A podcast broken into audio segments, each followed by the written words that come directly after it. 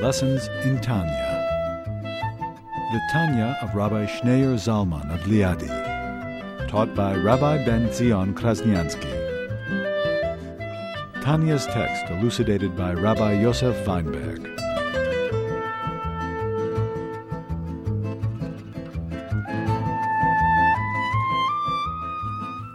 As Rebbe was asked, which love is greater, love Hashem or love your fellow Jew like yourself? And Alter Rebbe answered, love your fellow Jew like yourself. Why?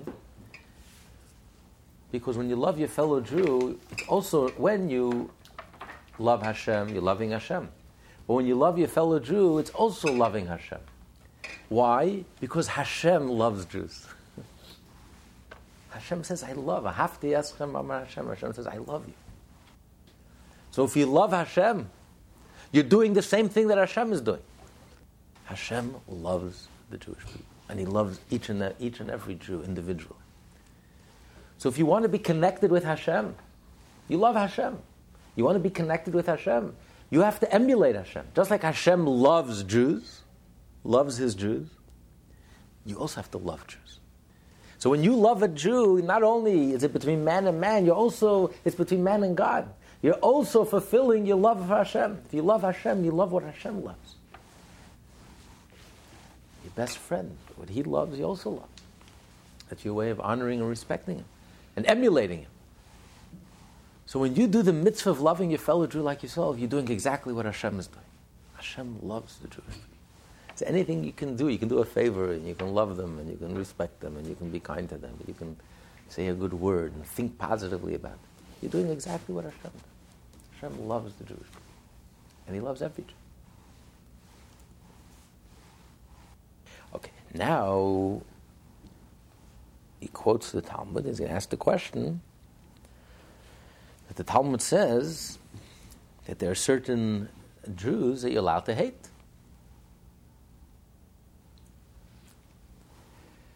So how do we reconcile that with the mitzvah of loving your fellow Jew like yourself? He just explained that you have to love a Jew just like yourself, as naturally as you love yourself. And just like you overlook your own faults, you overlook another Jew's faults. And you have to love them unconditionally. And we're all one, and we're all connected. And this is the essence of the whole Torah. Because the whole essence of the Torah is that you connect with your soul. And once you connect with your soul, you see the soul in your fellow Jew, and therefore you love them. And the entire Torah is to belong, to connect, to be part of the Jewish whole, to be the whole, which is greater than the sum total of its parts, no matter how great an individual is. It's only when you plug into the whole Jewish people, and then it doesn't matter if individually you're not the greatest, most righteous person. Nevertheless, um, if you approach Hashem as part of the whole, Hashem accepts the whole and accepts the whole package. And even if individually you're not so ay ay ay, Hashem doesn't look at you as an individual, He looks at you as part of the Jewish people. You're plugged into that center, you're plugged into that Jewish whole, which is perfect, and, and, uh, and, and therefore Hashem looks at you favorably. And that's the whole purpose of the whole Torah. So, how do we explain that the Talmud says that there's certain Jews you're allowed to hate? As for the Talmudic statement that if one sees his friend sinning, he should hate him, and should also relate the fact to his teacher, so that he too will hate him, how does this conform with what was said above? This applies only to one's companion, one's equal, in the study of Torah and the observance of the mitzvot. The sinner in question is a Torah observant scholar, but has lapsed in this one instance. In this case, his sin is much more severe than usual, since it is written that even the inadvertent misdeeds of a scholar are as grave as deliberate sins. But even this general assumption of the gravity of his conduct is not sufficient cause to hate him. As the Alter Rebbe continues, yet another condition must first be satisfied. What's the logic? Why should you hate someone who's your peer, your equal, who's observant just like you, and who's scholarly and knowledgeable just like you, and who lapsed, who did a sin? So why that Jew you should hate? But a Jew who's not your peer, is not your equal, who's not a scholar, who's an ignoramus, and if he sins, him you have to love. Why? So you may think, maybe, the reason is because you're, you're going to be influenced. Who's going to have a bad influence on you? Who is going to have a negative influence on you? Someone who's distant from you? Someone who's not on your peer, is not on your level, you won't learn from him. You won't come to learn from him. But someone who is your peer, your friend, your colleague, if he misbehaves, he can be a negative influence on you. So therefore, you may want to explain that that's the reason why the Torah says you have to hate it. Because you have to distance yourself from him. You have to be afraid of him. He can be a bad influence on you. Because he's your peer, you respect him, he's your equal, and he could rub off on you. But that's not a good explanation. Why? Because then the main criteria shouldn't be someone who's your peer, someone who you're close with, someone who can, who can have an influence on you. Also, to save yourself, that, that should be a reason to hate another Jew. Just to save yourself, I should hate him so I, should, I can save myself. That, that doesn't make any sense. Also, you can, you can distance yourself. The Torah can tell you, listen, don't hang around with him anymore. Don't, don't go, don't go, don't do things together. Stay away from him. It doesn't, the Torah doesn't have to tell you to hate. Hate is a very drastic measure. Torah can tell you, listen, protect yourself. Because you can't he's in the same level as you, and he will, you will be influenced because we're social creatures by nature, and we'll be influenced negatively, and it's very easy to be influenced negatively. So protect yourself, distance yourself from him. Fine. Why does the Torah tell you to hate that person? It's not about protecting myself. Because you want to protect yourself, distance yourself from the person. So what's the reason between why does the then why then does the Talmud say that this is only true in the case someone who's close, someone who's on your level, on your peer? So the only explanation is because someone who's your peer means that he's scholarly, means that he's knowledgeable. And it says that even when a scholar, even when he does a sin unintentionally, is considered like an intentional sin. Why? Because he should know better. He should have studied. He should have learned. Ignorance is not an excuse. Just like in law. I didn't see the law, I didn't hear about the law, I didn't study the law. It's no excuse. It's a crime. Because you should have learned, you should have known, you should, you should have studied. Ignorance is not an excuse. So for the ignorant the person who's not your peer, who's not your level. It says when an, when, an, when an ignorant person sins, even his intentional sins are considered like unintentional. Because he doesn't know better. He doesn't appreciate the severity of the sin. He can't appreciate you know, this, how serious it is. So yes, even if he does a sin intentionally, he, he like tramples over it because he doesn't realize, he doesn't appreciate the preciousness of a mitzvah and the severity of a sin. So it's like unintentional. That's why the Torah says don't hate him. How could you hate him? You can't hold him responsible in a certain way, a certain sense, even for his intentional sins, because he's an ignorant. He's an ignoramus. He doesn't know. But the friend, your peer, who does know even his unintentional sins are considered intentional. Because he should have learned. He was negligent. He was sleeping on the job. He has a mind. God gave him a mind. He had the energy. He had the ability. Why didn't he learn? He should have learned and should have been knowledgeable. That's why the Torah says you should hate him. That's the differentiation between why, when the, when the Talmud says if you see someone sinning, you should hate him, and tell your teacher to hate him, he's only referring to someone who's your peer, on your level. And even that is not enough. Not all your friends and all your peers you should hate. There has to be another condition that qualifies this hatred. Only if you meet this other condition A is your peer, and B, continue. He has also fulfilled with him, with the sinner, the injunction, You shall repeatedly rebuke your friend. The word used here for your friend, amitcha, also indicates, as the Talmud points out, im she'itcha, him who is on a par with you in the Torah and the mitzvot, as it is written in Sefer Charedim. At this point, there is no need to exaggerate the gravity of his sin. It is clearly a deliberate transgression.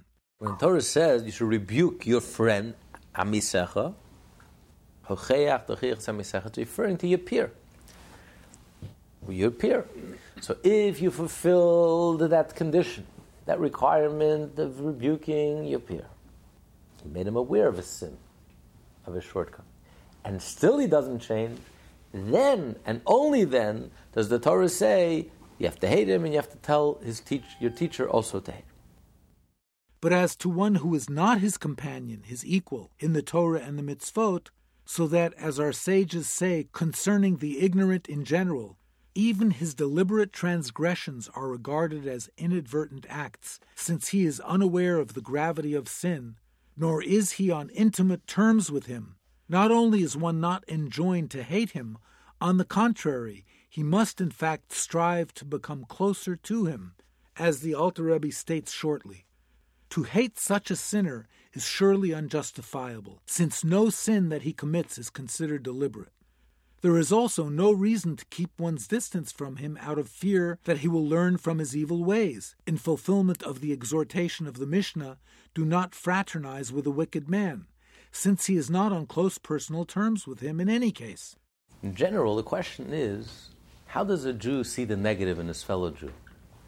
The Baal Shem Tov said that what we see in other people is just a mirror of ourselves. If you see the negative in another person, it's really you're seeing your own negative your own negativity. If you're a positive person, you don't see anything negative. The question is, what do you mean you don't see negative? You're not blind?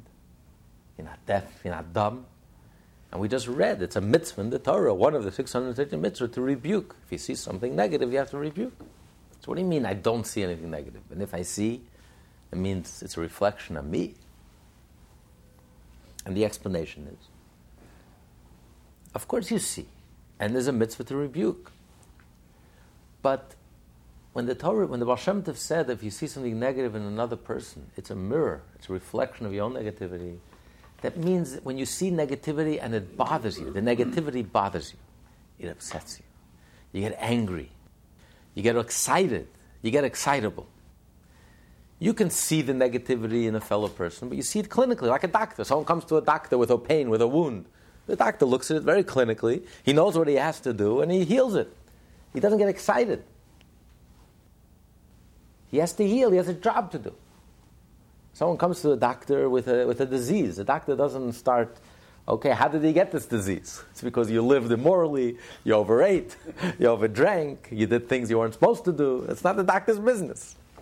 There's an illness. It's none of my business how you got it. You deserve it, you didn't deserve it, it's your own fault. It's not, it's not my business. My mission is to heal. Not only the saint, my mission is to heal the sinner also. It doesn't matter. That's the doctor's mission. He looks at it very clinically. Doesn't get excited, doesn't get emotional. So too, when you see a negativity in a fellow Jew, you have a mitzvah to rebuke him, but you approach it clinically. It's not like I'm all excited. It's, it's, it's, I, if, if I can help him, then I help him. But who gets excited about the negativity in his fellow Jew? You know who's the one that gets excited about the negativity in the fellow Jew? It's the one who has the very same fault. You take a group of 10 people and they're discussing Lashon Hara, a juicy piece of gossip about another person. Who's the one in the group who will always get excited? The person who has the exact same fault. Who is the person in the group who's least excited? The person who has no, doesn't even have a trace of this, this fault. Doesn't get, doesn't get excited, doesn't bother, doesn't get all worked up. So if it's your friend, Alter Rebbe says, someone who's your friend and you're close to him, then you have to deal with that negativity. You can't ignore it. It came to your attention, you're his friend, you can do something about it. So you have a responsibility to rebuke him. But a Jew that you don't know, a Jew that you're not friendly with, you don't know him. So if you see something negative in him, it's none of your business. You don't see it. What's your business? Why do you have to get involved in someone else's negativity? Why do you have to get excited about someone else's negativity? It's not something you can do something about. You're not his friend. You don't know him from Adam. So therefore, he says, someone who's not your friend and you're not close to him, you have nothing to do with him, that Jew, I don't see anything negative in. Him. Why don't I see anything negative in him? Because it's not my business. I don't see negativity. If it's my business, then I see it because I'm a doctor. I have to do something about it then it's brought to my attention because there's something I can do about it. If there's nothing I can do about it, I don't know him from Adam, then I don't see negative. Because I am positive and I only see positive. I don't see any negativity. Like the story, the previous Lubavitcher Rebbe, someone came to him and complained.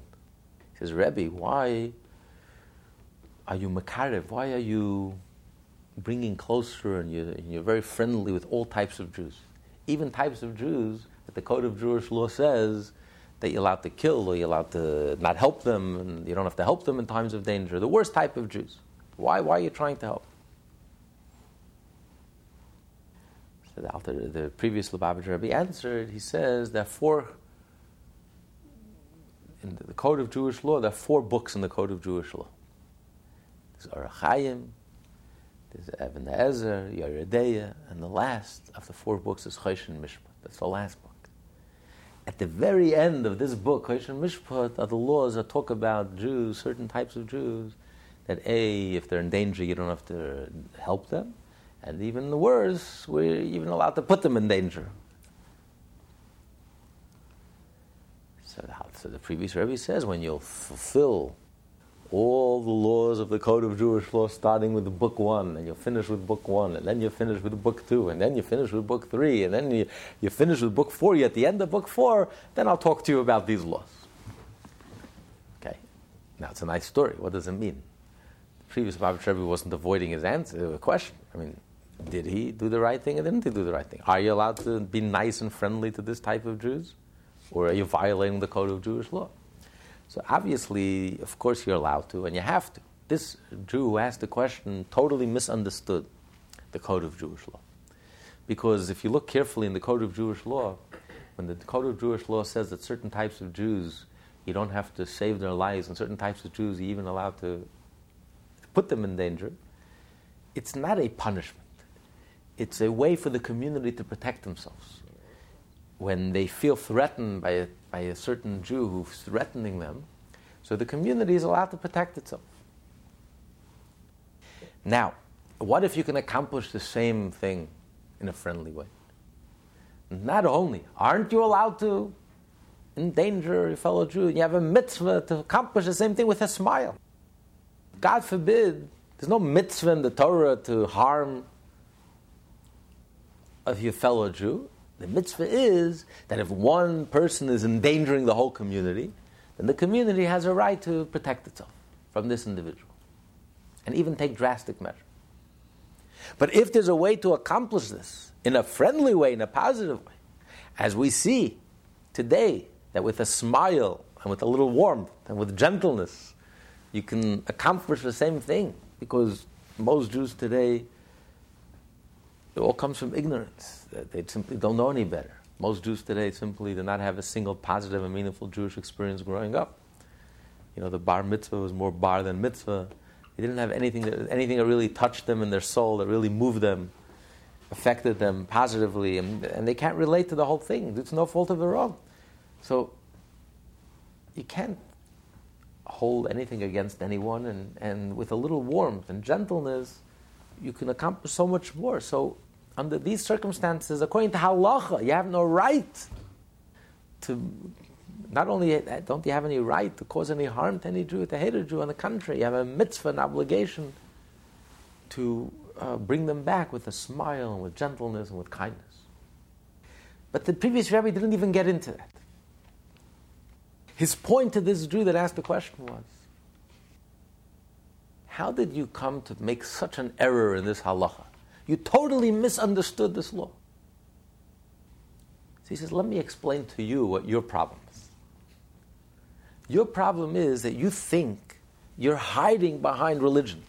You think you're hiding behind religion. I'm such a pious man that I'm ready to kill. I'm so zealous. I'm ready to kill any, any evil person that's out there. And I'll do it personally. Rebbe says, wait Let's examine you a little closer. Where are you coming from? You're coming from a holy place? You're coming from a God fearing place? You really care about God? Or maybe you're just a mean, harsh, nasty individual. But you have no outlet because you're, a, you're a religious Orthodox Jew. So this is your outlet. Whatever the Torah says, maim, kill, punish, oh, here you come alive. Oh, this, now your, your blood is, your juices are flowing and your blood is uh, boiling, I'm ready to, for the zealousness of God, I'm ready to, to do it personally.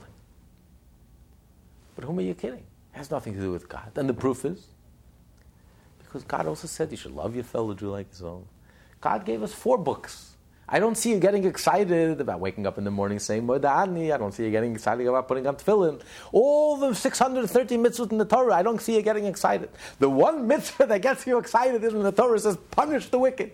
Here you come alive. Now you're excited. You're alive. Oh, those wicked people. There's no punishment that's, that's, that's, that's not good enough for them. So this is not coming from a kosher place. Let's be honest. And that's why you distorted the halacha. You distorted the law. You totally misunderstood what the code of Jewish law says. God forbid that the code of, that the, that the code of Jewish law says that you must hurt, harm, maim, punish. That's not what it's about. It's about accomplishing a goal protecting the community from this individual. But if you can protect this community by changing this individual, by bringing them closer with a little gentleness and kindness and love, and draw them closer and cure the ignorance and bring them a little closer, not only aren't not only don't you have to, you're not allowed to harm them or hurt them in any way. On the contrary, you must you must love them. So, when you have those segments in the Jewish community, they get very excited whenever it says in the Torah, punish the wicked, hate the wicked. Where is this coming from? Is this coming from a holy place or not? So he says, if it's someone that's close to you, your peer, and someone that's close to you, and if you're aware of his negativity, you have a responsibility to rebuke them. And also clinically, not, not with hatred and not with anger and not with, but you have a defect, you have a problem, you have to, an issue you have to deal with. But a Jew that you don't know, you're not close to, he's not your friend, you're not close to, I don't see anything negative. What's my business? I, I don't wallow in negativity. I don't notice negativity. I don't see negativity because it's like a mirror. If you are negative, well, you see negative. If you are positive, you see the good in the other person also. I see the soul, I see the sweetness, I see the goodness. I don't focus on the negative. So instead of dealing with hate, you're filled with love. That's the Alter Rebbe said. Therefore, on the contrary, of this situation Hillel said, Be one of the disciples of Aharon, loving peace and pursuing peace, loving creatures and drawing them near to the Torah.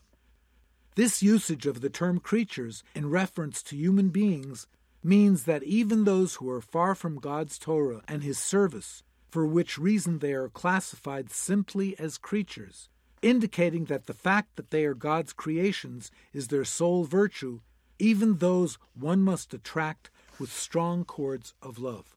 See, he uses an unusual term love God's creatures, meaning the only positive thing you have to say about them is that God created them.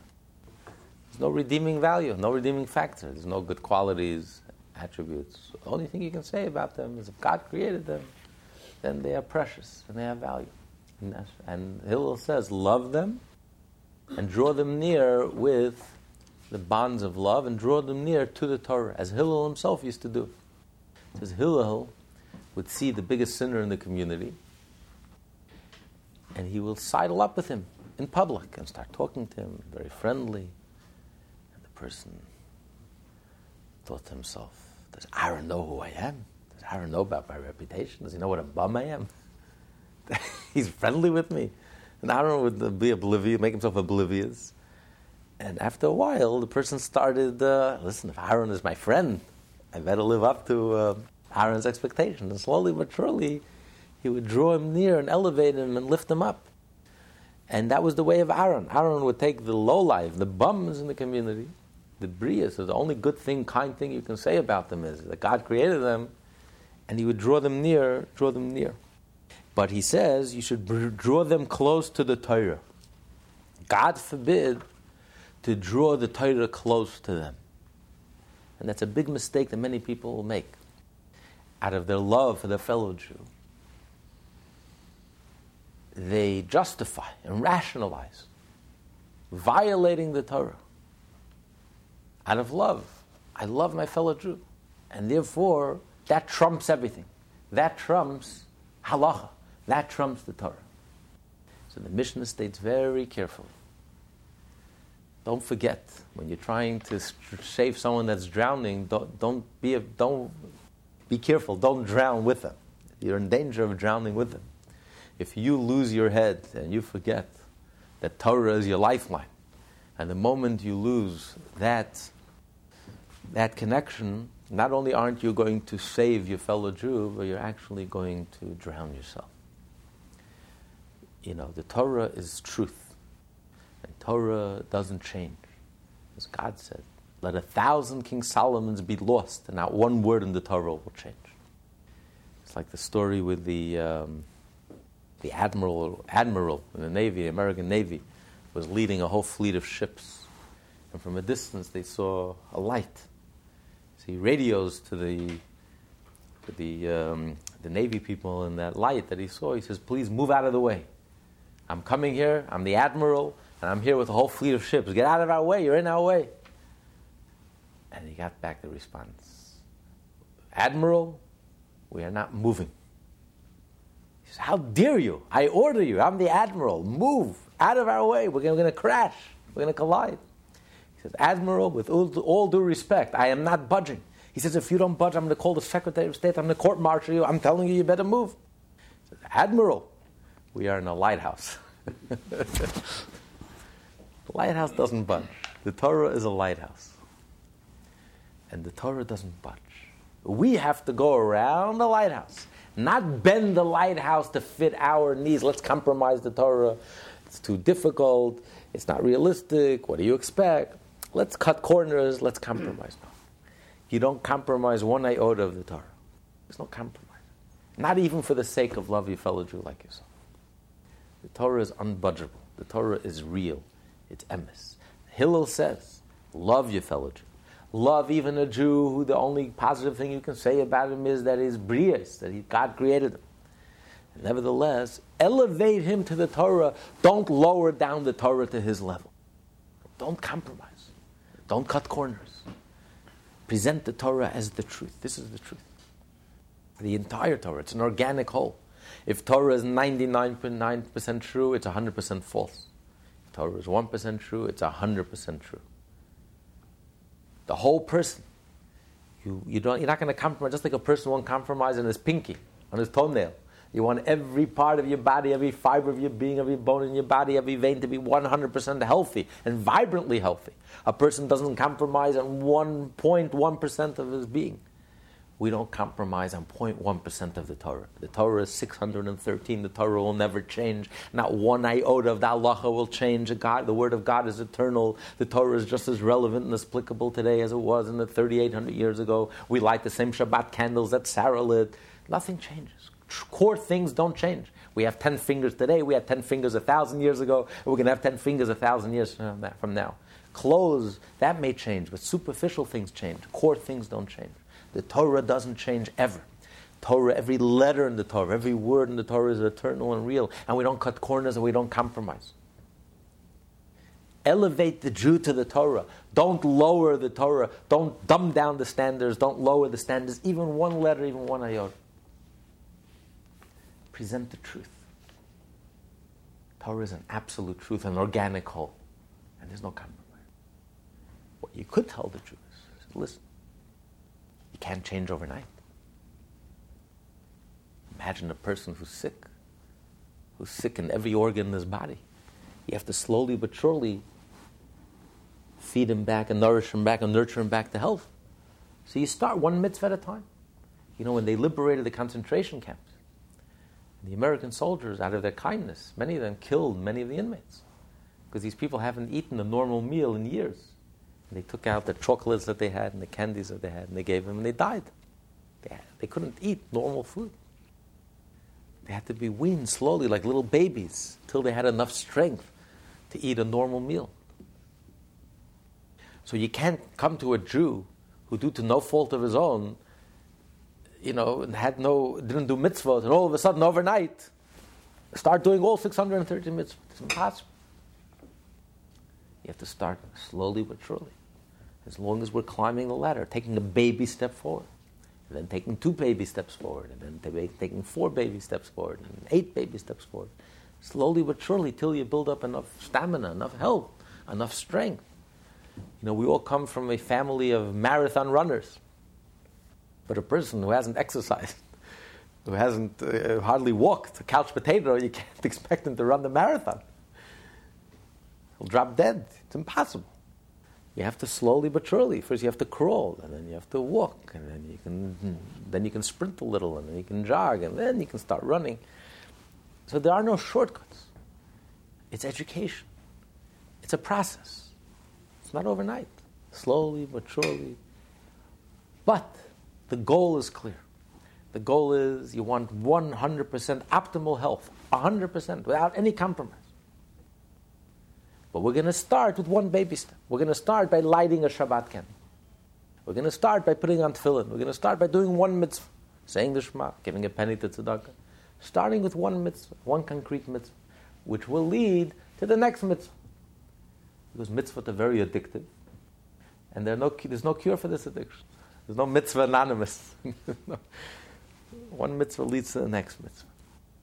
But it's, the key is, Hillel says, the great lover, Hillel, the patient one, the lover, says, bring them close to the Torah, but don't bring the Torah close to them.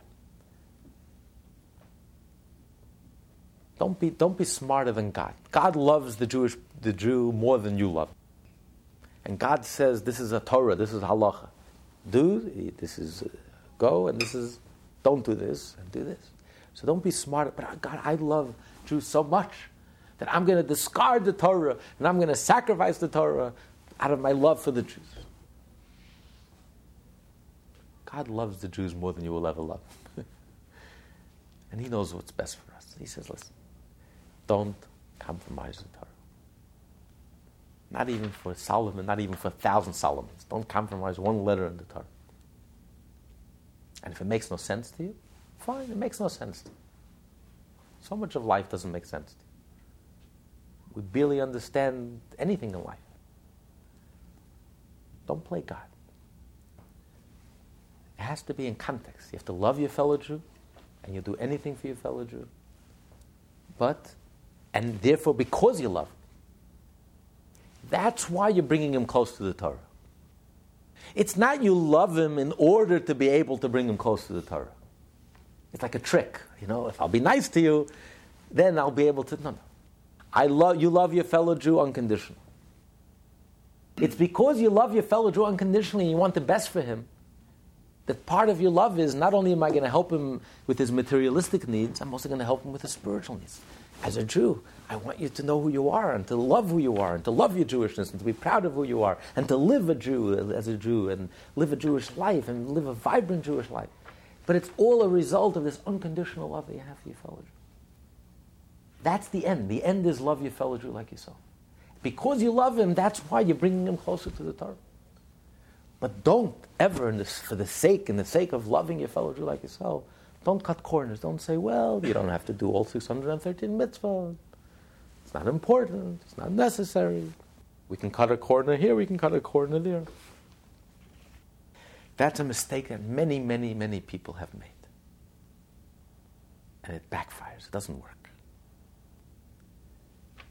Because either Torah is real or it's not real. And if it's real, it's absolute, it's organic, it's whole. If it's not real, then the whole thing is not real. And if it's real, then the whole thing is real, just like a living organism. If it's real, I want the whole organism to be healthy, super healthy. 100%, I don't compromise one iota. And we all relate to that. We all connect with that. That's real. So either the Torah is real, and our Jewishness is real, and our connection with God is real, then it's 100%. And the moment the person detects that it's not real, it's not 100%, he, lose, he loses all interest, he loses all respect. So then it's, then it's not real, so who cares? So you have to present the truth. Don't, in the sake of love, don't compromise on the truth. But you have to present the truth in a gentle way, communicate the truth with love, with a smile, in a gentle way, but always the truth. Communicate the truth. Because if you really love that person, that person could hear the truth, needs to hear the truth, and wants to hear the truth. Don't underestimate the person that you love. Oh, he's too fragile. He can't handle it. It's too much. He'll be overwhelmed. I'm going to tell him that you have to do 613 mitzvot. It's too much. Oh, I'll water it down. I'll dumb it down.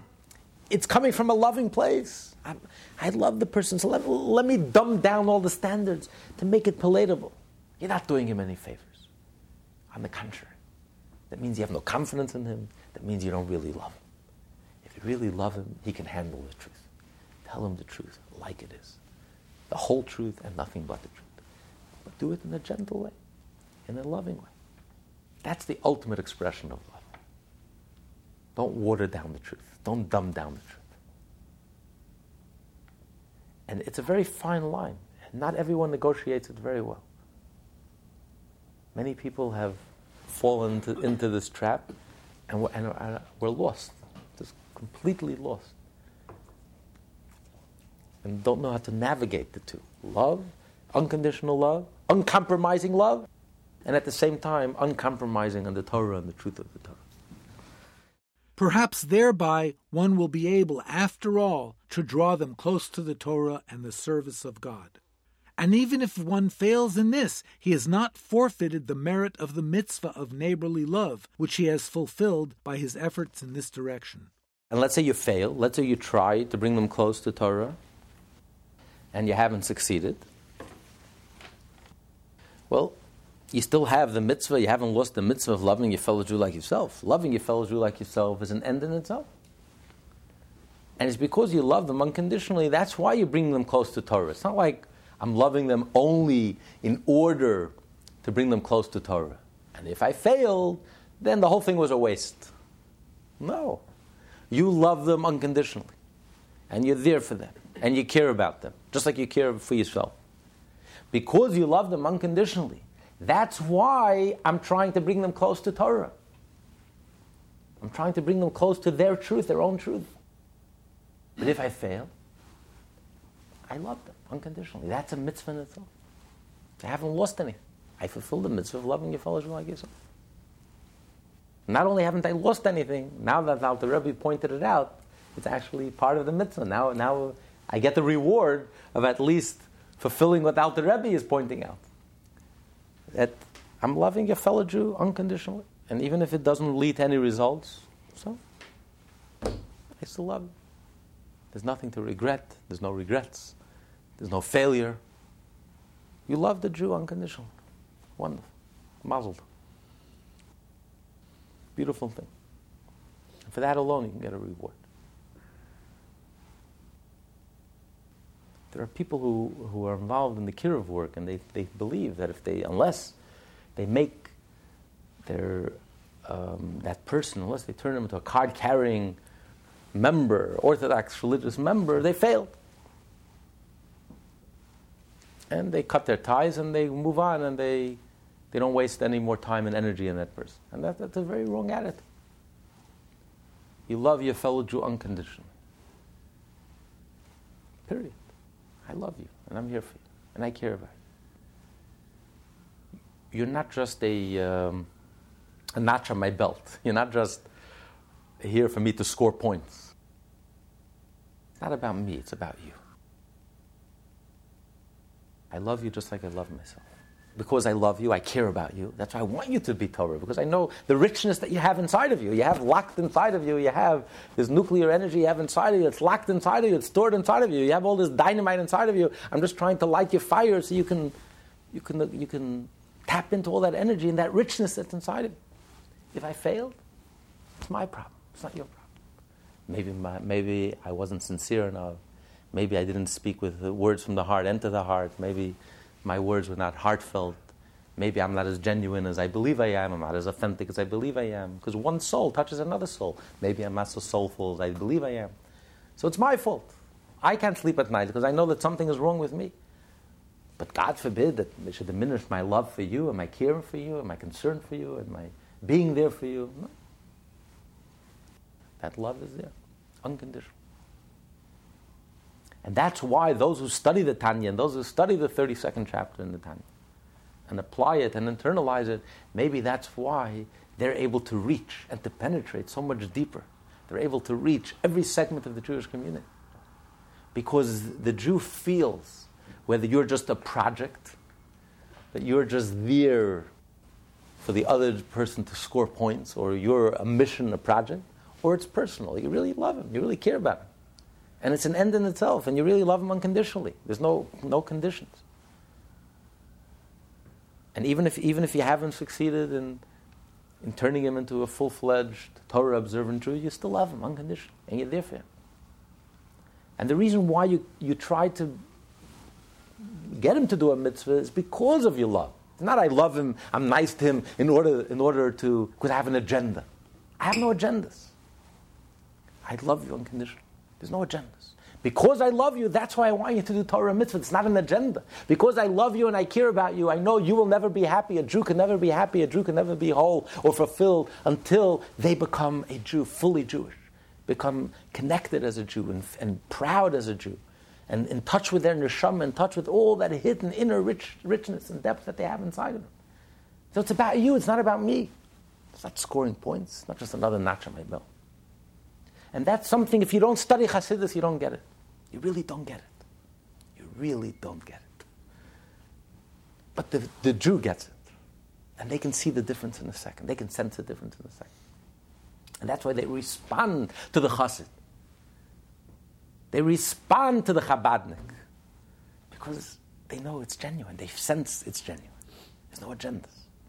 There's no hidden agendas. It's real. It's pure. It's genuine. Jew is a Jew is a Jew.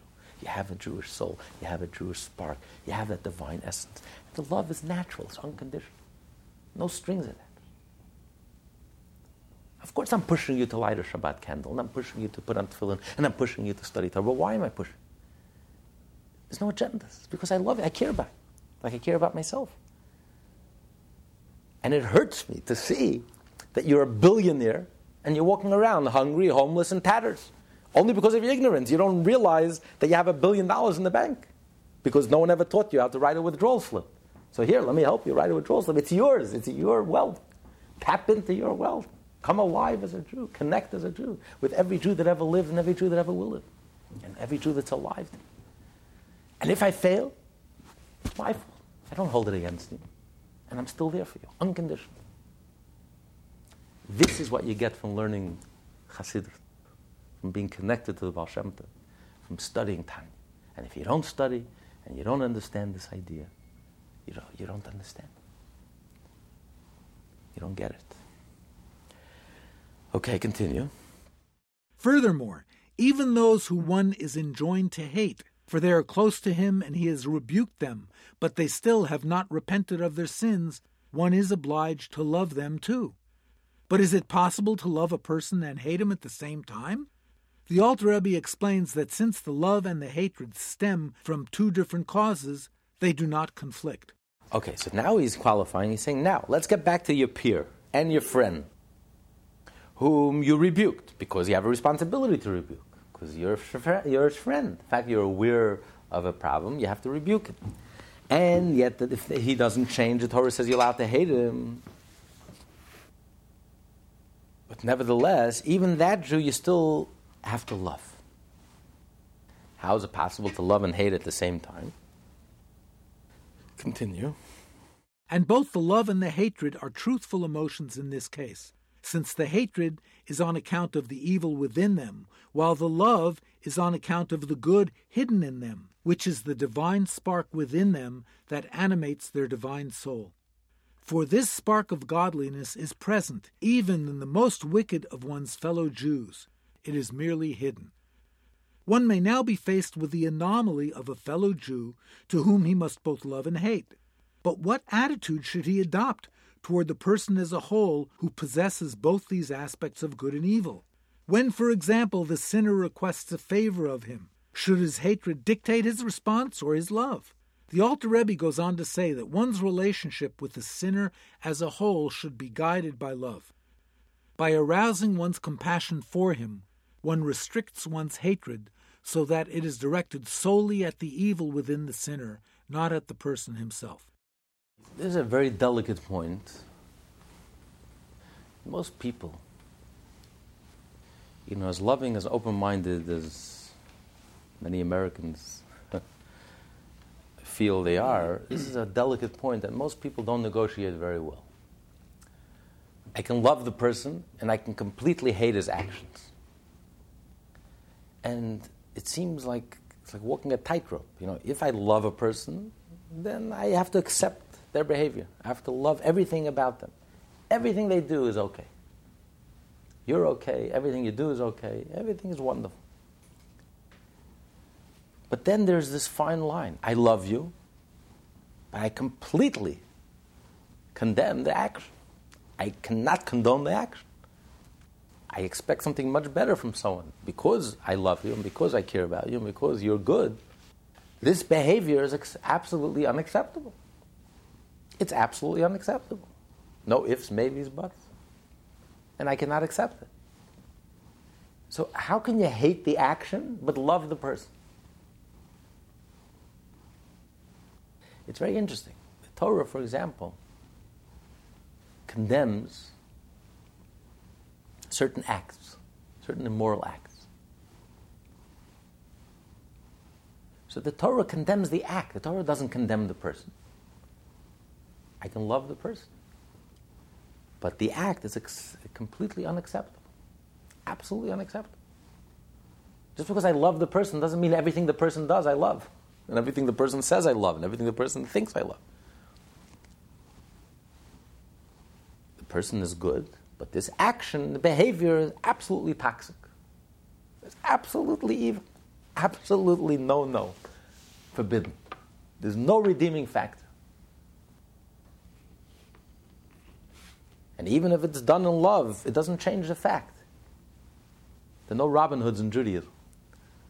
But I'm stealing, but I, my intentions are so noble. No, absolutely forbidden. You're not allowed to steal. Doesn't change the, the act. I can love the person. I completely condemn the act. That's a very fine line.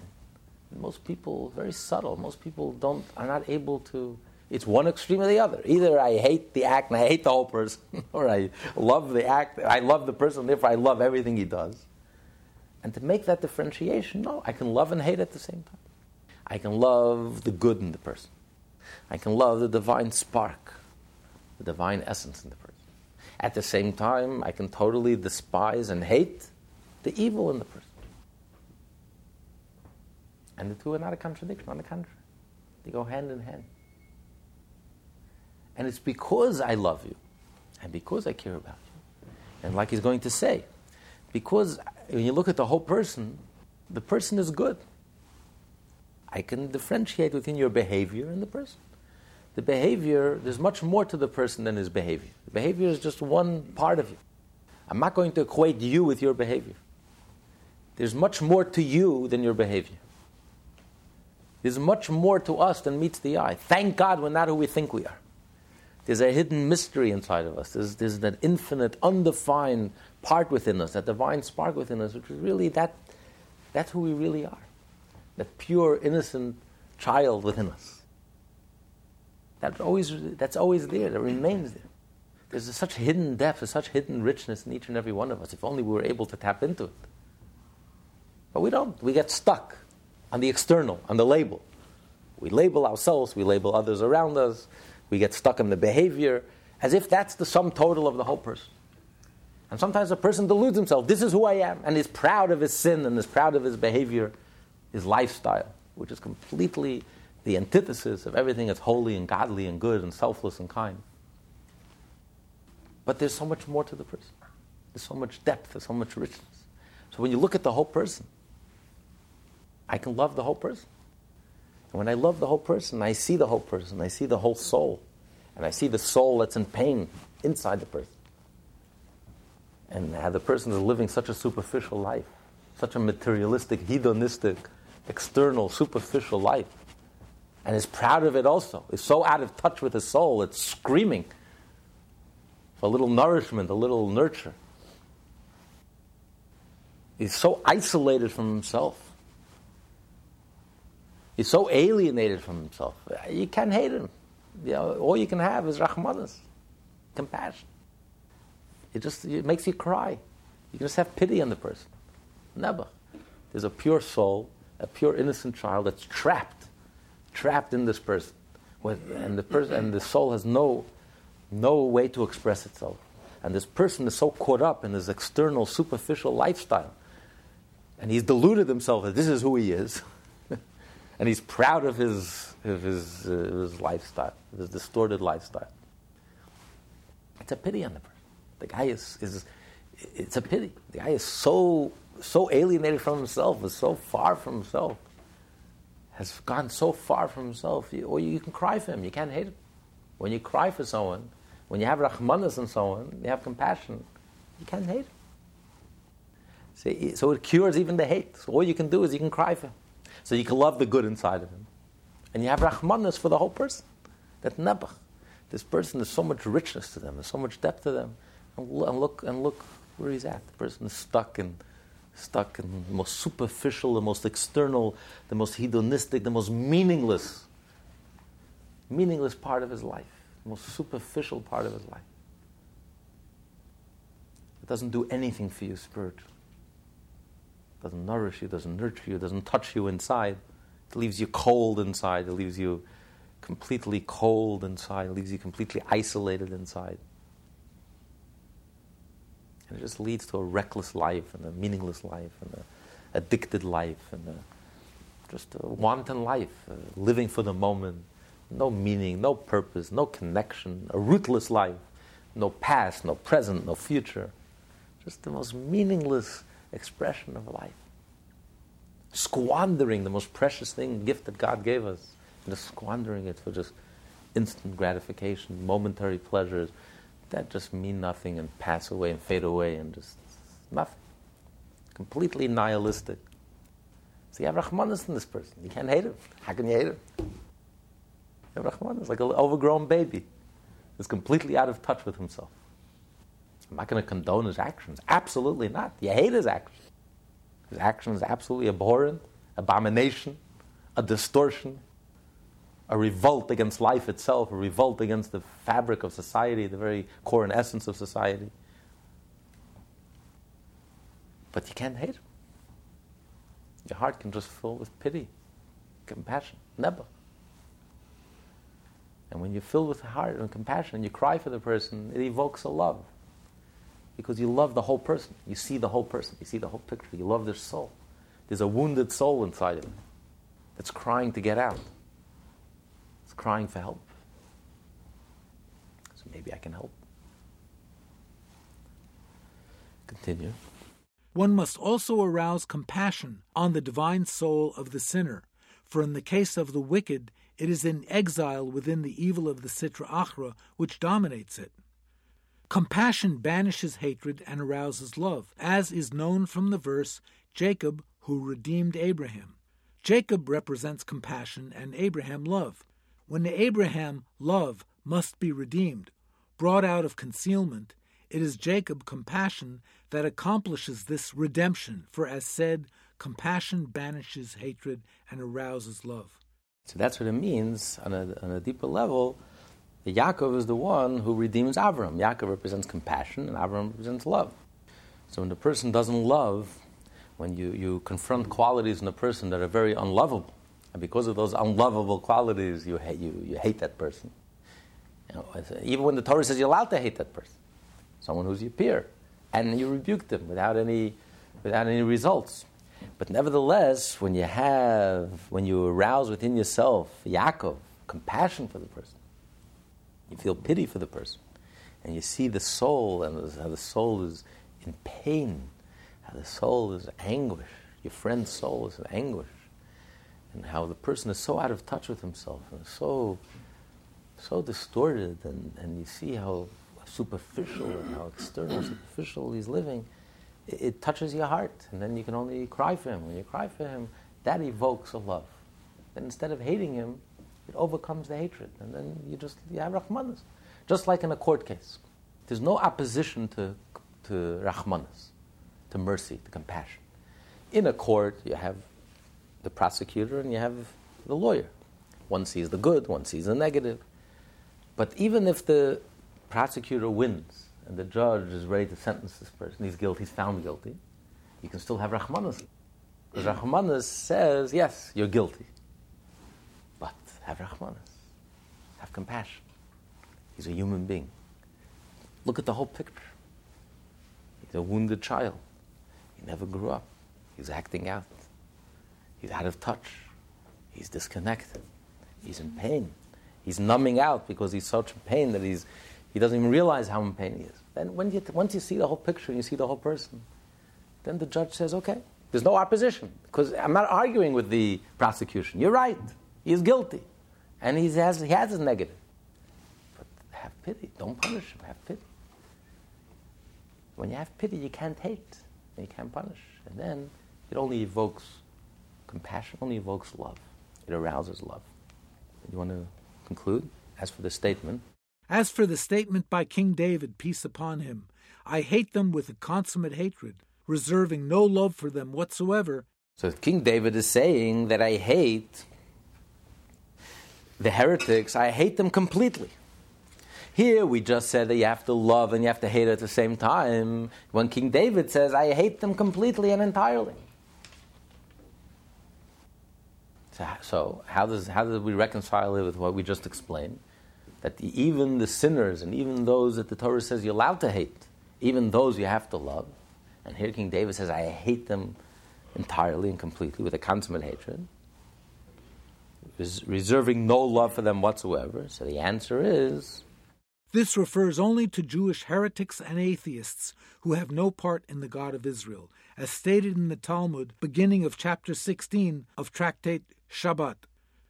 Any sinner who is not, however, a heretic must not be hated with a consummate hatred, for the mitzvah of Ahavas Yisrael embraces him as well. So we're talking about an extreme case. Someone who's completely heretical, who has broken off all ties to the Jewish people. When a person denies his Jewishness and converts to Christianity or converts to another religion and severs all his ties to his Jewishness and becomes a heretic and denies his connection to anything Jewish, then he has like severed his organ from the Jewish people. Yes, the Jewish people are like one, and we love each other unconditionally, and we're connected. But if a person openly denies his Jewishness and severs himself from his Jewish people, then that love remains hidden because he can't show it overtly because he has completely severed his ties to the Jewish people. He has severed his ties to, to the Torah, severed his ties to God, doesn't believe in God, is a total atheist, severed his ties to the Jewish people. So at that moment, the love for your fellow Jew like yourself, which he explains, comes because we all have the same soul. A person who denies that soul, who denies that a Jew has a Jewish soul, who denies that we have anything in common, we have anything real inside that connects us all, then on the ego level, there's, there's nothing external in common. No two people are alike. We we're not in common at all. So then that love is not allowed. We cannot uh, show that love. But even in this case, he, he says in the parentheses that it was King David who said this. King David made this declaration and the statement that I hate the heretic with all my heart, with a consummate hatred, and I have no love for them. Why only King David? Because King David was a judge. He was the king and judge. A judge could only judge by what the eye sees. We don't know what goes on in a person's heart. We cannot judge and say that a person is a heretic. Someone who we think is a heretic, at the last moment, there are no atheists in foxholes. When the person is on his deathbed, he'll say the Shema. He'll want, he wants to make sure we say Kaddish for him who knows what goes on in a person's heart? A person could put up a front. We live in a very false world. And a person could even delude himself and think, oh, I'm a heretic and I'm an atheist and I deny my Jewishness and I despise anything Jewish. But in his heart of hearts, there's a live connection. In the moment of truth, it emerges, it surfaces. There were many Jews who converted out of their religion, and in the moments of truth, when there was a pogrom or when Jews were challenged, their Jewishness emerged in its full glory, and they reaffirmed their connection to the Jewish people. So when a person claims to be an atheist, I'm not sure. I don't know what goes on in a person's heart. Many times a person himself doesn't really know what goes on in his own heart of hearts until a moment of truth. So you, you have to take it with a grain of salt. Just because we cannot judge a person and say a person is an atheist. Especially in today's day and age an atheist? Today's day and age? It's like the story of someone came to the previous Lubavitcher Rebbe and he said, I'm an atheist. The previous Rebbe said, Did you, did you study Maimonides? He said, No, I never studied Maimonides. I have no time for that nonsense. Did you ever study Talmud? Talmud? Who has time for Talmud? Did you ever, do you know the Bible? No, I never studied the Bible. the previous Rebbe smiles as my friend. You're not an atheist. You're an ignoramus. you know, a genuine atheist, very hard to find. Someone who's knowledgeable, someone who studied, someone with an open mind, a clear mind, not because he wants to justify a certain lifestyle, a corrupt, decadent lifestyle, but someone who comes with a, a tortured soul and he comes to, to a, a conclusion of atheism. That's a rare, rare find. And most Jews today, they're not observant, it's due to no fault of their own. They never had a, they never had a Jewish education. So you can't blame them, you can't hold them responsible. So to find a genuine atheist, someone who knows and denied his God and trampled on God and severed his ties to Jewish people, it's a rare find. No one knows what goes on in the person's heart. And even if you meet that real self hating Jew who uses every opportunity to bash the Jewish people public, no one knows what goes on in the person's heart. It's not for us to judge. King David, however, who was a judge, the court could only judge a person by what they see. As we find, it says in the Torah, that after the sin of the spies, the, uh, there was a Jew who collected wood on Shabbat, desecrated the Shabbos. And they knew that he desecrated the Shabbos and he had to get the death sentence, but they put him in prison because they weren't sure what his death sentence should be. Why did he do it? And it says, Makoshish Eitzim did it for the sake of heaven. He did it with a godly intention. Why did he do it? Because he felt that the Jewish people, after hearing that they're not going to enter into the promised land, they're going to wander the desert, you know, for 40 years, they, they'll figure to themselves, what's the point of being observant? We're going to die anyway. We're not going to enter the promised land. So he wanted to demonstrate, he wanted to show them that you're still responsible for your actions, and all the obligations of the Torah are relevant and applicable to them. And that's why he made a public demonstration. He violated the Shabbat, and he was stoned to death. Now, the question is commentaries ask, who gives you a right to desecrate Shabbat just because your, your intention is noble? We just learned don't compromise in the Torah. You're not allowed to compromise in the Torah, but I'm doing it out of love for my fellow Jew It doesn't give you a right to compromise in the Torah. So who gave you a right to desecrate Shabbat? What do you mean he had a, he had a noble intention? He did it for the sake of heaven. And for the sake of heaven, you're allowed to desecrate Shabbat? And the commentaries say, no, he did not desecrate Shabbat. What do you mean he didn't desecrate Shabbat? He collected wood. Because in the laws of Shabbat, the Torah doesn't forbid one from doing work. If a person moves benches up and down all Shabbat, that's not considered work. Yet if you light a match, that's considered work. The definition of work is not work, labor. Definition of work is creative work. There are 39 categories of creative work that you're not allowed to do on Shabbat. Because the definition of work is creative work, creativity engages the mind. So your state of mind is a critical, essential part of what's considered work. So if you do something unintentionally, or if you, if you do something without any accidentally, it's not considered work. If you carry on Shabbat and you weren't even aware that you had something in your pocket, obliviously, you put on your jacket, your Shabbos jacket, and you, you, didn't check, you don't know, and as far as you know, you're not carrying. You, if you end up carrying, you haven't violated Shabbat. It's an accident. There was no intention, there was no creative tension. And therefore, if you do work, but the intent of the work is not for the sake of the work, you're doing it for something else, that's not considered work. According to one opinion, that's not considered work. So if you're carrying a Shabbat, he collected the wood and he carried the wood, but his intention was not in order to carry. His intention was he wanted to make a public demonstration to show the Jewish people how important it is to keep the Shabbat, even in the desert. So therefore, since he his creative intention changed it. It's not considered work. Legally, it's not considered work. See, he did not desecrate the Shabbat. From his part, he did not desecrate the Shabbat. Because that creative thought was missing. In order to be considered a creative act of work, you have to carry and have in mind, I'm carrying in order for the sake of carrying. He wasn't carrying for the sake of carrying. He was carrying just for the sake of making a public demonstration. That's not considered creative work. So from his point of view, he wasn't desecrating the Shabbat. That's why he went ahead and did it. That's why he was allowed to do it. But the Beit Din, the court, they can only judge, a court can only judge by what the eye sees. I don't know what goes on in his heart. I don't know what his intentions are. We saw him carrying. And, and were witnesses, and they warned him, and he carried. He continued to carry. So the court has to put him to death.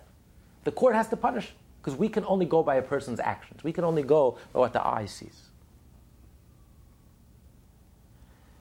So that's what he's saying. King David, who is a judge, he has to judge a person by what the eye sees. If publicly and visibly this Jew positions himself as a heretic, as a self hating Jew, as one who uses every opportunity to destroy the Jewish community and to denigrate and humiliate the Jewish community. And he severs his ties. He denies the Torah and denies the God and denies the Jewish people. So King David, as a king and as a judge, has to say, I hate him with all my heart. He has no connection to the Jewish people. He has severed himself from the Jewish people, and therefore I hate him. It's like a severed limb. It's not part of the body anymore. It's severed from the body. There's nothing you can do. You can't heal it anymore.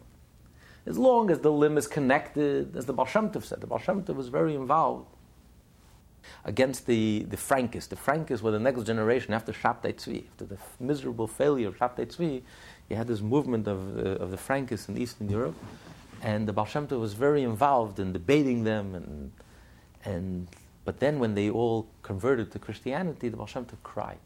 He said, because as long as they were identified as Jews, even a sick organ, but as long as it's connected to the organism, there's still a hope, a chance that they can be cured. But once they converted out of faith, like Shabtai Tzvi, and they converted out of faith, and they went into hiding, many of them went into hiding, and they converted out of faith, they've severed themselves from the Jewish people. Now it's no longer part of the organism. And it's hopeless. So King David, who is the judge, who is the king, who's the public leader of the Jewish people, he has to say, I hate them with all my heart. There's no mercy, there's no love, there's no compassion. I hate them. They, they became the enemy. They've severed themselves from the Jewish people. But we, we're not judges. We are not allowed to sit in judgment. I don't know what goes on in the person's heart. Maybe in the self hating Jew, there, there is some spark, there is some live spark. In the moment of truth, who knows? when he's lying on his deathbed, let's see how strong his atheism holds up. If suddenly he doesn't remember to put on the tefillin and to say the Shema and to, and to please ask for Kaddish and ask for a Jewish burial, you know, don't, don't even sometimes the person himself doesn't even know what goes on in his own heart of hearts. He thinks he knows. But then the moment of truth, you discover a whole different reality. There are many people who swear. You know, they, they write living wills The moment I get sick, plug, unplug the machine. Put me to death. And then when they're in that position, they have a change of heart. No, now I see things a little differently. Don't, not so fast. Who knows? Who knows what you're going to feel when you're in a certain position? No one knows. I mean, who, who knows? So no one knows what really goes on in the heart of hearts. To find that genuine atheism until the last breath. I deny God and I deny the Torah and I deny the Jewish people and I hate God and I hate the Torah, I hate every Jew uh, you know, who, who are we to judge? We know what goes on in the person's heart. The person himself barely knows what goes on. We barely know ourselves. So we don't have a right to hate even this person. King David, he, as a leader of the Jewish community, as the judge of the Jewish community, who can only judge by what the eye sees and what's in public, he has to respond publicly and he has to say, I despise this person. And may his name be wiped off and erased from, the, from, from memory. But that's him because he's the leader and he's, he's the judge. But we're not in that position. So we have a mitzvah to love every Jew. And even the Jew that you're allowed to hate, your peer, even him you also have to love. And you have to have Rachmanus which subdues the hatred and only rouses the love when you love the whole person. Any questions? Is it a sin not to hate? Is there a sin not to hate when the Torah tells you to hate? like your friend and your peer, and you rebuke them, and the Torah tells you to hate. But again, you're hating the evil in them. You know, maybe if, if evil doesn't bother you, maybe, maybe there's something wrong. But if you have compassion, But you know, there are certain things in life, like the Torah says, you have to hate a Amalek. There are certain things in life you have to hate. A person who's only love, it's scary. because hate and love are two sides of the same coin. If you love someone dearly, if someone threatens your loved one, if someone comes and is about to murder or to maim or to rape your loved one in your home, and you're, no, I just love you, let's, I'm a pacifist. If you don't take a knife and defend your loved ones, if you don't hate that cruelty that's about to happen, that injustice that's about to happen, and you just want to send them flowers and well, let's all meditate together and let's hold hands.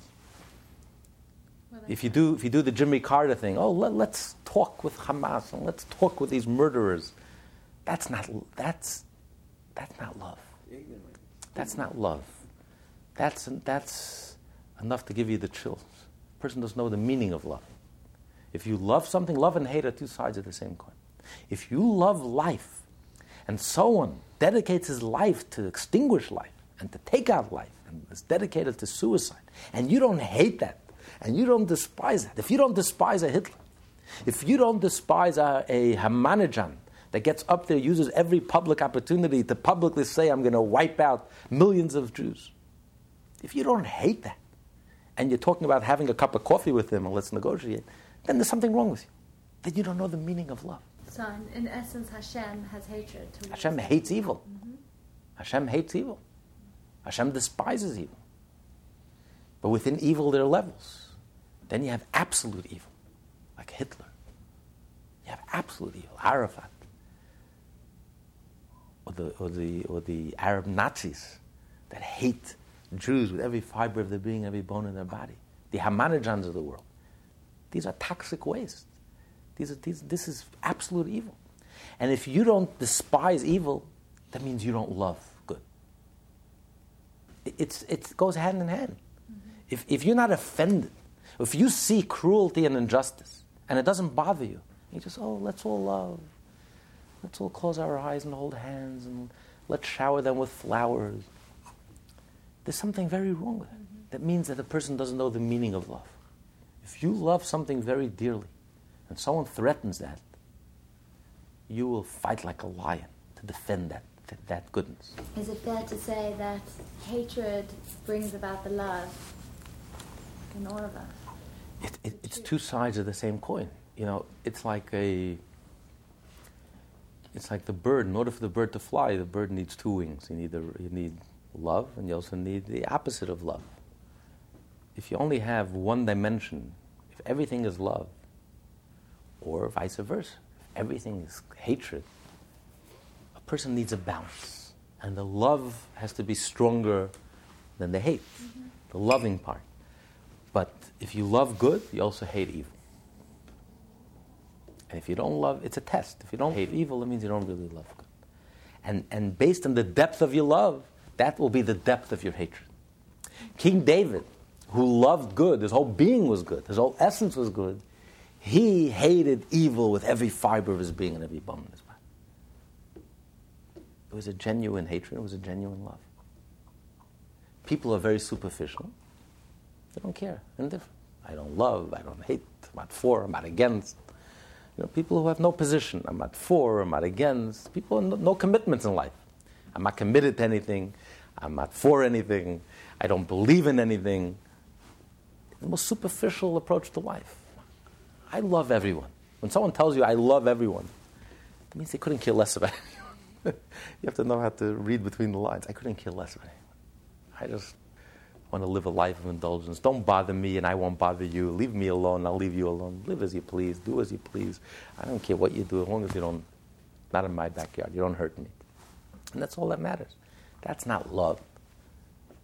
That's indifference. That's apathy. That's, I couldn't care less about you. Drop dead and I couldn't care less about you. It's none of my business. And I couldn't care less about your life and you don't care about my life. And that's, that's Sodom and Gomorrah, where people don't care about each other but there's no connection. That's not love. People confuse that for love. I'm such an open minded person. I'm such a liberal person. I'm such a loving person. I love everyone. I tolerate everyone. I tolerate everyone. What it means is I couldn't care less about anyone. Such, like, nothing bothers me because I couldn't care less. What do I care? People are blowing up buses. What do I care? What's my. So, how do you justify the hatred that people have towards the Jews? And that hatred is an absolute hatred, it's an implacable hatred. You know, the Nazi hatred to the Jews, Hitler's hatred to the Jews was absolute. There are many hatreds in the world, but many hatreds are politically driven. I hate you because we're arguing over this, you know, it's a fight. There's a reason for the fight. I want this piece of land, you want this piece of land. But then there's an implacable hatred, an absolute hatred. You know, Hitler actually harmed his own war effort. If he only had a few trains, he diverted the trains when they desperately needed that ammunition in the front. Uh, he needed um, reinforcements. He would divert the trains. Jews always got the priority. Send as many Jews as possible to Auschwitz. That got first priority. The war was the means. The end was killing the Jew. It's not like the war was the end. Let's conquer the world. And the Jew was just a small part of it. The Jew, that was the end. The whole purpose of Hitler's whole war of conquering the world is so we can get rid of the Jew. That was, that was, that was his motivating force. It was an absolute, implacable hatred. It just tells us something about the Jew. That the Jew could evoke such powerful feelings, such implacable hatred, such absolute evil. It's because the Jew is absolutely good. And it takes one to know one. Absolute evil recognizes its enemy. What's the opposite of absolute evil? Absolute love. Absolute love. love. Absolute love, absolute goodness. The Jew represents, is the conscience of the world. The Jew represents the divine. The Jew represents the, the godly spark. As Hitler said, the Jew gave us all a guilty conscience. We'll destroy the Jew, then we can live. Then we can live with the might, might beats right. And as long as there's one Jew alive, as long as there's one Jewish baby alive, Hitler felt threatened. He knew that his Reich could never survive. Because that one Jewish baby, that one Jewish child, by his very being, his mere being, is, is powerful enough to overcome. And that's why his mission was to destroy every last Jewish baby, down to the last Jew. Because there's one Jew left in this world, just by his being. His being represents the divine. His miraculous survival represents the divine. Is a reminder to the world, is the conscience of the world, a reminder that there's a God in this world, that there's a purpose to life. So the Jew represents absolute good. And just like you can't destroy God, you can't destroy the Jew. The Jew is indestructible, as Hitler learned. His thousand year Reich was decimated after, 12, after, after 13 years. Mm-hmm. And fascism was destroyed forever. And the Jew is still here, we never left the front pages of history the Jew represents absolute good. And it's the absolute evil that finds the Jew. And the, there's no difference in the Arab Nazis today. Those who are uh, cons- consumed by their hatred of the Jew, of Israel, of the Jew, anything Jewish, Ahmadinejad and all his minions, absolute evil. And therefore they're obsessed with the Jew. Why are they obsessed with the Jew? You can hardly find any Jew. The, the Jews are 0.02% of the world population. You can hardly even find them. There's so few Jews in the world. Israel is such a tiny country, you can hardly even find it on the map. Why this obsession with Israel and the Jew? We can stand on, the rooftops and yell, We're the chosen people. Who'd even pay attention to us? We're, we're, we're insignificant. We're 0.02% of the world population. They're obsessed with the Jew because they know that the Jew represents. The Jew is the conscience of the world. The Jew represents everything that's good in this world, the absolute essence of God. And therefore, the abs- those who are absolutely evil are obsessed with the Jew. And that can come in many guises. Many people are religious. They're obsessed with their hatred of the Jew, starting from some former presidents. We don't have to name them. And on the other hand, you have the righteous Gentiles who also obsessed with the Jew and love the Jew the Mark Twains of the world, the Tolstoys of the world, the Paul Johnsons of the world, righteous Gentiles, the Sugiharas of the world, the Raoul Wallenbergs of the world, whose family was in bed with the Nazis, but he was a righteous Gentile. He single handedly saved so many Jews. So the good people find the Jew. And those who are evil also find the Jew with their hatred. But the Jew, they're obsessed with the Jew. You can't ignore the Jew. either you're for, either you hate the Jew or you, lo- you love the Jew or you hate the Jew. You can't be indifferent. The only thing you get the UN to agree on is when it comes to Israel. Either for or against, but not indifferent. Millions of people are dying in, this, in, in Africa. Who cares? Who even pays attention? But what page is it in the paper? If you can find it in the paper. If you're lucky. In the back. Yet, anything that happens in, in, in Israel, the Jew sneezes in Israel, front page. Never leaves the front page.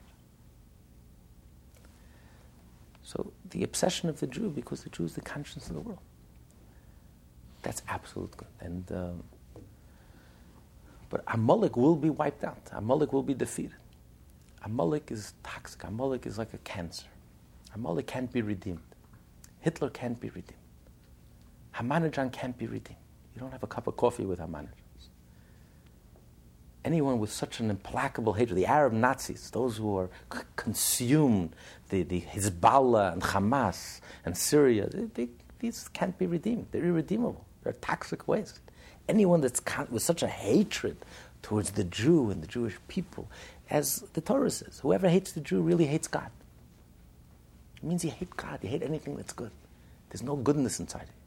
Anyone that has goodness inside of them, the Sugiharas of the world, the Raoul Wallenbergs of the world, the, the Tolstoys and the, uh, the, Mark Twains of the world, they love the Jewish people.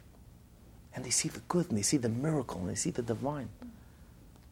And they see, and they see the miraculous survival of the Jew. They see the hand of God. And it's those who are, who are consummated with hatred that means they're purely evil. And they're irredeemable. They will be defeated. The 70 nations of the world will be redeemed, will be elevated. Mashiach will come six billion people will become righteous Gentiles. And they will acknowledge the God of Israel and they will follow, uh, um, embrace the seven Noahide laws and they will become moral, ethical, and spiritual and become righteous Gentiles. They will all be redeemed. The whole world will be redeemed. The whole world will be elevated and become whole. But there is that element, that the, the tumors of the world, the cancers of the world, the tumors of the world, which is the Amalek which is. The only merciful thing to do with a tumor is to completely obliterate it. Chemotherapy. It's the only, the only merciful thing to do. It's irredeemable. Someone who's so c- consumed with such an implacable hatred, there's nothing you can do. The only kind thing to do, a merciful thing to do, is put them out of their misery. When Mashiach will come, they will be put out of their misery. They will not be redeemed. They will be defeated and they will be destroyed. But this, all the nations of the world will be elevated, will be transformed. And then Israel will be the center of the world. The world will come to Israel to study Torah, to study the divine, to study wisdom. The temple will be the, the spiritual White House of the world. Mashiach will be the spiritual king and president of the world. And the whole world, like in the times of King Solomon, the whole world will make pilgrimage to Israel and to Jerusalem and to the mountain of Hashem to pray and to study Torah and to grow and to become more righteous and to become more connected.